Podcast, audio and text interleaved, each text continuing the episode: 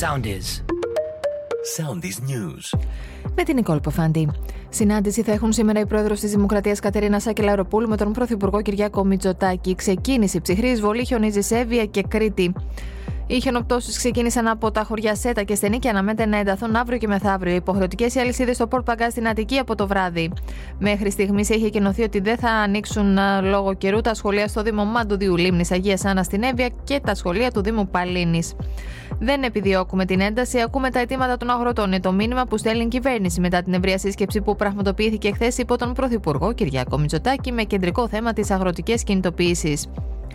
Αυτοβούλο στον Ισαγγελέα σκοπεύει να πάει ο ιδρυτής της κοινωνικής κουζίνας, ο άλλος άνθρωπος Κωνσταντίνος Πολυχρονόπουλος, που έχει μπει στο στόχαστρο της αρχής καταπολέμησης νομιμοποίησης εσόδων. Έκτακτη σύνοδο πραγματοποιούν οι Βρυτάνοι των Πανεπιστημίων προκειμένου να εξετάσουν εναλλακτικές λύσεις για την διεξαγωγή των φοιτητικών εξετάσεων. Επίθεση με φωτοβολίδα ευθείας βολής κατά αστυνομικών της ομάδας δράσης εξαπέλυσε λίγο πριν από τις 7 χθες το απόγευμα ομάδα ακροδεξιών κοντά στη Μιχαλακοπούλου.